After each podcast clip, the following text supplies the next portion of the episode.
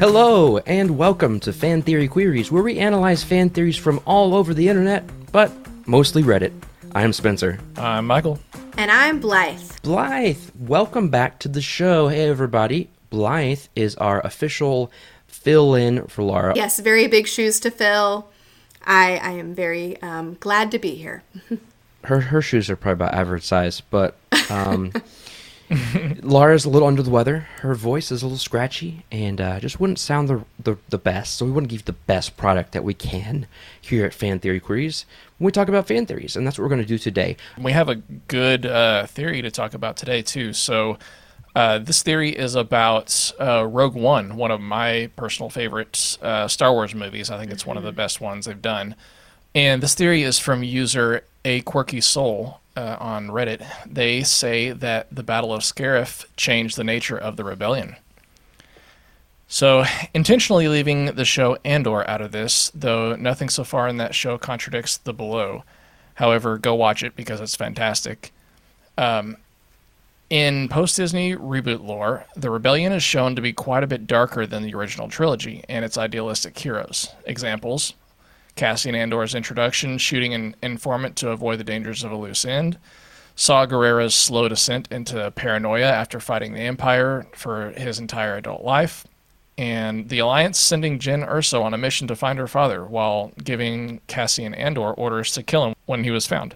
It's clear this is specific partisans within the rebellion rather than the whole organization. For example, Cassian Andor's orders to kill Galen Erso were given quietly after the meeting by an intelligence officer, Davits Draven, according to my research while, while writing this, and was not necessarily sanctioned by the entire rebel leadership. That being said, prior to the Battle of Scarif, the rebellion clearly has its share of spies, assassins, and other Black Ops assets.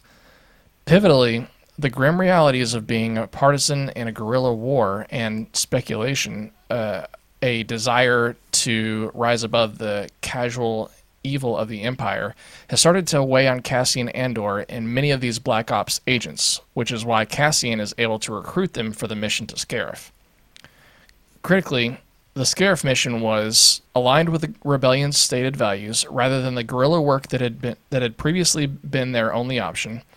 Successful, they accomplished their goals and showed that the rebellion could achieve major victories outside uh, terror tactics and espionage, and completed at the cost of their entire ground team of Black Ops specialists. Suddenly, the rebellion has a new way of waging war, appealing to idealism rather than vengeance. Not only that, they need to adjust. They just lost their most competent and trusted Black Ops agents. They've lost a chunk of their skill set while also taking the lessons of, Ro- of the Rogue One team to heart. They can't just fight the Empire, how and why they fight is important too. As a result, just as the original trilogy starts, the rebellion aligns itself to, into the gallant and heroic freedom fighters of those movies. Thanks for reading. You're welcome. Yeah, so that was a lot. that was a lot of information, and it was kind of jumbled around. But I think we can all kind of ascertain the overall idea behind mm-hmm. this theory, which is that prior to Rogue One, the rebellion wasn't scared to like really get their hands dirty and really do some shady things in order to fight the evil empire. But after um, the team, the Black Ops team that we see in Rogue One, uh, spoilers, all gets killed at the end of the movie. They sacrifice themselves on the mission uh, to complete it. Then the rebellion decides they need to maybe shift their tactics a bit and be a little bit more above board with with their operations and missions because otherwise they're becoming pretty much like the empire themselves uh, mm. by uh, doing these kind of shady, e- slightly evil things. You know, so mm-hmm. uh, yeah. So what do you guys think about this? Uh, Blythe, go ahead. Do you have any initial thoughts? Hmm. Um. Well, I I like this theory. Um, I think that um, watching Rogue One and then um, I know they said they're intentionally leaving out the show Andor, but um, I think agreeing with the fact the show is fantastic and it really is setting up a lot of things that are happening in Rogue One. Um, Yeah. seeing the choices that have been made through um, Andor and through Rogue One, um, and how there there's a stark difference between that and what we saw in the original trilogy. I think this is a really great explanation for that shift because, um, I mean, this battle was pivotal Yeah. to the whole plot of what Yeah. we've seen in Star Wars so far. Um, Yeah. Everything that comes after this wouldn't have happened had and- they not succeeded. Yeah, and I just love how seamless it was, like the transition at the end of this movie. yes. Yeah. Into- Oh my Yeah. goodness, it was beautiful. New Hope. Beautiful. Yeah, Absolutely. We, we go from we go from, in my opinion, uh, what is hands down the best scene with Darth Vader at all in anything we've seen so far, straight into the like you said, the transition into the beginning opening scene of uh, A New Hope, and that for me just like honestly, if, if I didn't have the rest of the movie and just had the Vader scene into the transition into A New Hope, I would still say that this is one of the best Star Wars movies I mean, when we saw that, when we saw that in theaters and that happened, we're like, wait a minute, what? What is that? This is happening now? Yeah, What? It was yeah, so I was cool. shocked because Blythe and I went and saw this together the first time, and we were just like trying not to jump out of our seats because we were so excited at how flawlessly Yes. it was done. Yeah, it's I mean, it's crazy it really was I've only seen this. Chef's Kiss. Yeah, Yeah, I've only seen this one time, so I really need to see it again. Yeah, Um, we can watch it. Mm. Okay, but you know, Blythe, you have a good point about. Well, you're talking about how I haven't watched Andor either. Um, but Mm. even looking at the state of things in Obi Wan, you know, you can see you know how Yeah. things escalate because in Obi Wan they're so you know you're uh, so scared and timid, and um, you know, everyone's in hiding, and then they slowly, I guess, you know, you look at how things are in Andor. I'm assuming things start to escalate more, and then you you see where things are at in um, in Rogue One. And I mean, if there's going to be a place where things shift, this would have to be it.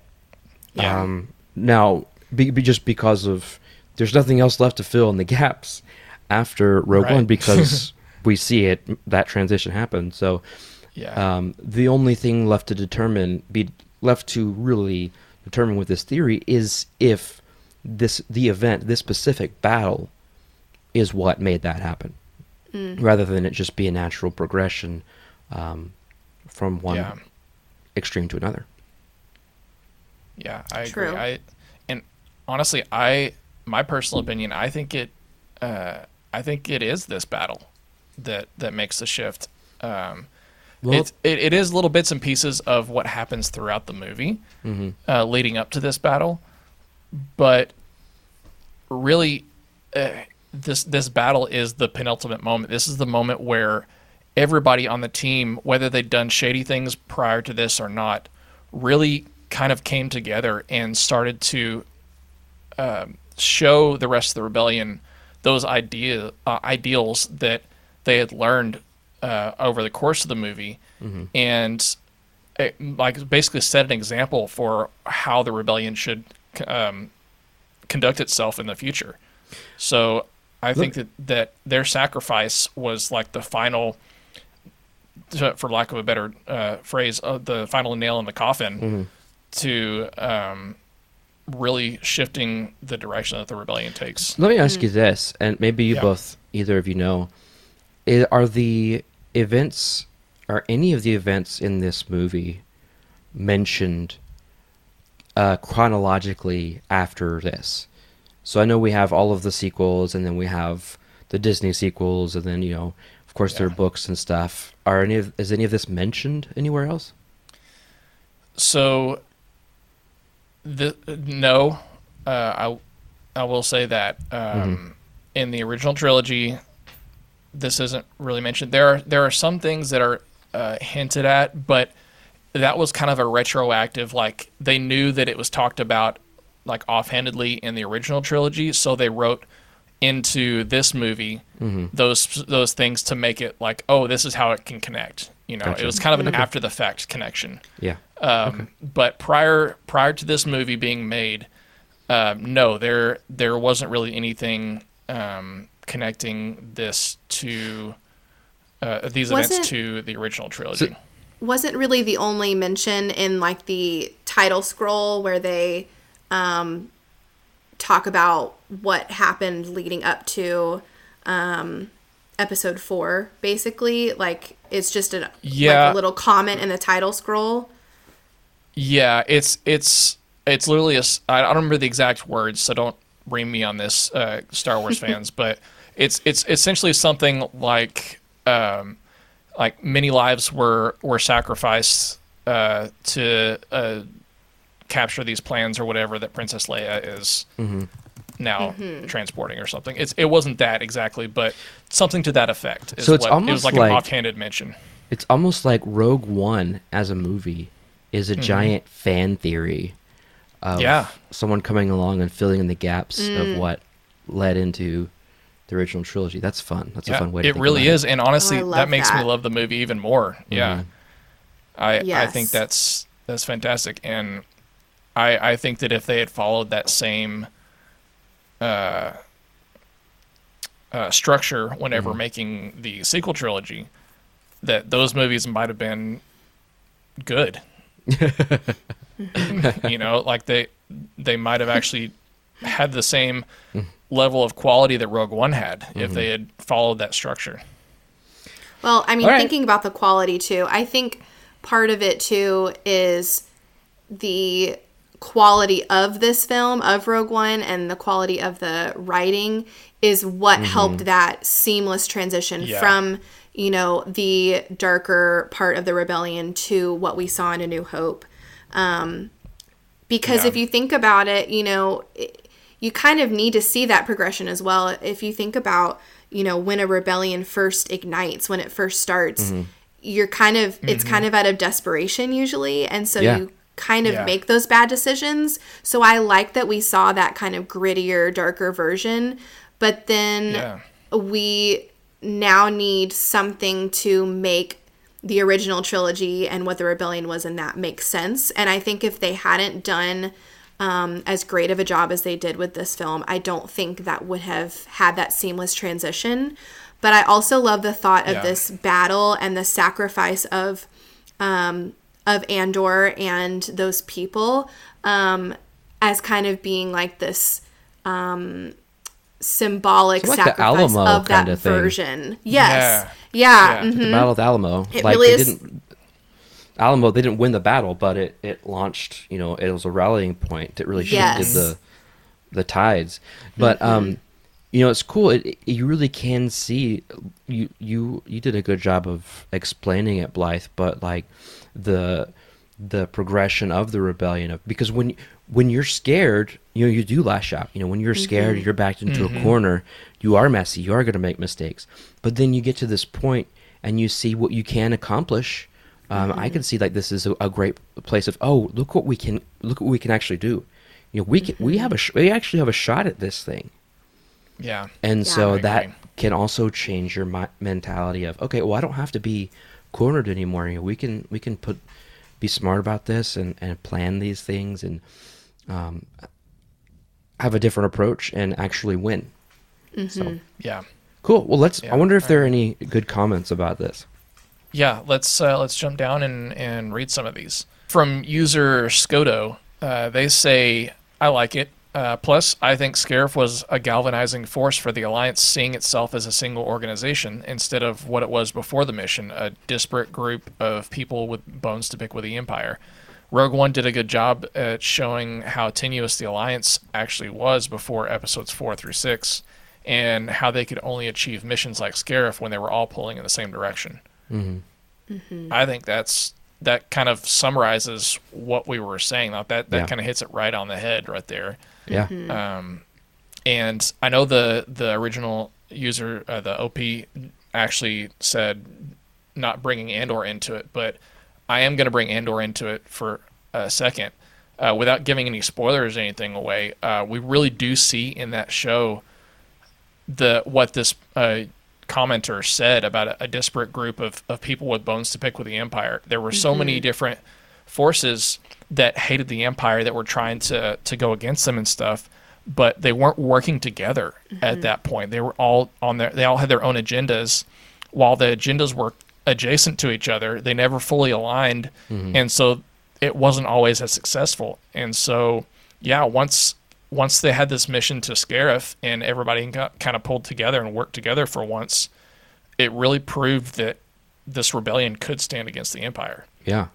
Well, hey, you know, I I use the example of the Alamo, but uh, Michael, look at comment from Audible Nod. uh, yeah, from Audible Nod, they say in Andor there was a major event that was akin loosely to uh, the Boston Tea Party, a single act not intended as an initial act of open rebellion, uh, but a warning shot that they know a fight is coming if things don't change. And like the Boston Tea Party, they they had disguises and didn't directly engage in combat.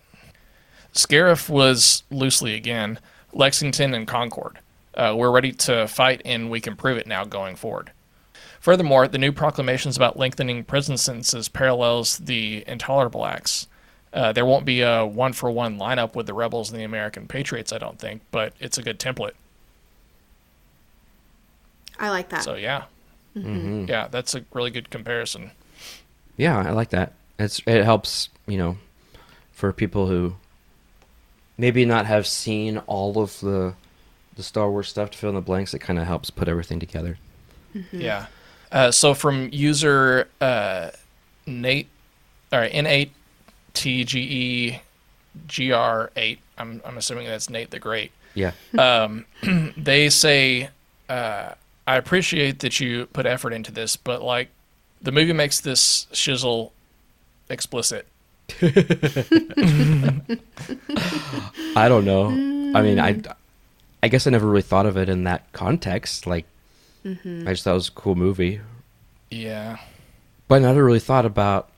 You know, it's just one of those things where I never think about. Oh, the progression of this and that, especially whenever you do watch Rogue One. You know, you didn't have Andor or Obi Wan or any of those mm-hmm. other things. Yeah. So yeah, I don't know. definitely didn't think about the um, deeper thought process behind why they were doing what they were doing and how they did it. It was just like you said, it's like, wow, this is awesome. That's all I was thinking. Yeah. Yeah. I just I think it was such a different experience than we had ever had up to that point with Star Wars. Uh, from just from the cinematic point of view, um, it was the first uh, first time we got to see something that wasn't just directly influenced by George Lucas, and so we got to see a little bit of a different style of storytelling in this film. And Gareth Edwards, just absolute genius, and he the way he approached this was was so good, and he kind of set the precedent for everything that that came after. And Yeah. some things some things uh, got close to that level some things were way off the mark so i think that if if for any future star wars projects if they would follow a little more closely along the lines of what gareth was doing with rogue one i think they'd be a lot better off Yeah. personally Uh, Michael, I think we've got time for one more. So this last comment is from user Bad Loss. Uh, they say, "I also think the battle pushed some of the reluctant factions over the edge into open rebellion.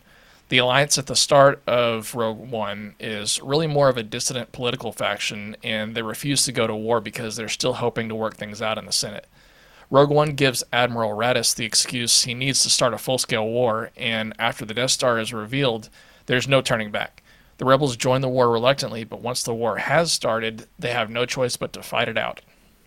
Hmm.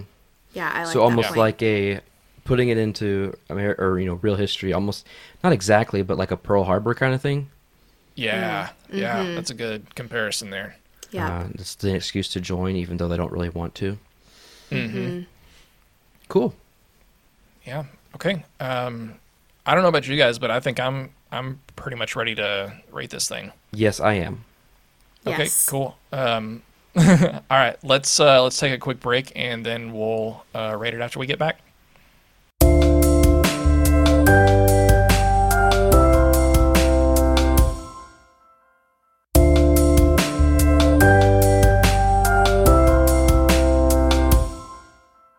All right. Um, wait, wait, wait, wait, me... wait, wait, wait, wait, wait, wait. I'm gonna interrupt you. Can I interrupt you? Okay. Okay, Go I'm gonna it. interrupt you. Okay, so hey, hey everybody, uh, we have a we have a, a Discord that we have a lot of fun discussions on, Oh, yes. like about what is the best soda, whether it's Dr Pepper or Coke or whatever. We had that discussion today, or But it's Dr. Pepper. or the uh, intriguing question: Do you eat pickles in the movie theater? Oh, but and we also are we'll discuss theories sometimes, or uh, get Yeah. on to people for not listening to the episodes yet, because then we can't talk about theories until they do. So anyway, Yeah, and um, and sometimes we have people bring up points that we didn't think about when we were discussing a certain theory on an episode, and so we can kind of expand on what we talked about and maybe see something from a different perspective. Yes, and I love it when that happens. And the reason Yes. why I'm, I'm pushing this now is because in order to do that, you need to be a patron. So uh, go to uh, patreon.com slash fantheoryqs, and you can join that uh, Discord for only $3 a month. $3 a month Yeah. gets you unlimited access to that. And we're really trying to push that because we would like to hire an editor to edit our episodes so we have more time to do other things like really engage in social media or pursue Yeah. other extra kinds of things. Um, we've gotten kind of busy and, and things have shifted, so we just don't have the time that we do or that we used to have. Um, so any extra amount that you can head or give our way towards Patreon uh, to join that discussion will be uh, will go towards an editor that will free us up to do other things. I'm basically talking in circles, saying things I've already said. I don't think there's anything left to be said, other than Michael. Tell us how we rate this theory. On it. The highest rating that we have is genius. This is reserved for only the best theories, which we believe are better than the actual canon. The next step down is plausible. It's a good theory, it's believable. Unlikely is next. It's not a terrible theory, but pretty unlikely, as the name suggests. And then the last thing is preposterous. These are the theories that are just stupid. Basically, we're all dumber for having listened to them. All right, so who wants to go first? Um, I'll go first. Or Blythe, do you want the honor of going first? Sure. Okay. Um, man, I'm feeling a lot of pressure. Or I I'll go first if you feel pressure. Okay, yeah, You you, good? go first. okay. Um, I mean, okay. So until that one comment, I don't know. I'm gonna. I'm still gonna, gonna rate this genius, um, because I can't see this as anything but what the theory has said. That this is what, you know, this was the major shift. This is what changed the course of Star Wars. Um, Yeah. You know, I was hesitant a little bit when that guy was like, "Yeah, I mean, I just assumed that this is what everybody thought. They made that explicit in the movie." Um, but you know, for me personally, um, I didn't know that, and so I'll take it as genius. Nice. Blythe, what do you say? Okay, I have to say I agree with you, Spencer. Um, I think Whoa. the movie itself was genius, and I, I agree with you. Whenever I first watched the movie, this was not on the forefront of my mind. Um, the the thoughts that were expressed in this theory, but after having read the theory, I think that it is genius. I think that it totally um, uh, dives into that transition from the dark, gritty rebellion that we see in these new projects that are coming out, um, kind of exploring that side of the rebellion, um, seamlessly linking it to what we all grew up watching um, in the original trilogy. And I love that. Um, that this person thought of this. So I have to say it is Yes. genius. Nice. Awesome. Well, so for me, this, like I said, this was always one of my, or since it came out, this has always been one of my favorite Star Wars films. And there was just something about it that, like, aside from all the things we talked about, there was something about it that I just, I couldn't put my finger on that just made it so good. And that thing was this, this theory. Like, what they said in this theory was exactly what it was that made this so good. And not only did that um, was this a, a shift in the movie universe of Star Wars, but this was kind of a shift in the the meta Star Wars universe. Like, like I said, this this kind of shifted the way that Star Wars content was being made. Yeah. And so there's kind of a double edge to this to this theory, and both things were good. Like it, it increased both things. So for me, this is definitely 100% a genius theory. I think I don't know if it could get more genius than this for me. Awesome. Love it. All right. Well, uh, since we've all given our ratings, we're all giving it a genius. Um, that means it's almost time to bring this episode to a close. But before we do, guys, I found something to share that is perfect. That goes great with this this theory that we discussed, because Okay. this is a fascinating movie detail uh, that you probably did not know about another Star Wars movie. Okay. Okay. Um, so sometimes things happen in movies that you don't realize are subtle references to something else. There's like subtext or, or, or you know, like metaphors or that kind of thing. And so that what this that's what this is about. So this is by uh, user SRH64. They pointed out they they've got, they're really they've got a really sharp eye. Well, they pointed out that in Star Wars: The Rise of Skywalker, on seeing stormtroopers with jetpacks, C-3PO exclaims, "They fly now!" To which Finn asks, "They fly now?" To which Poe responds, "They fly now." This is a reference to how they fly now. oh my goodness.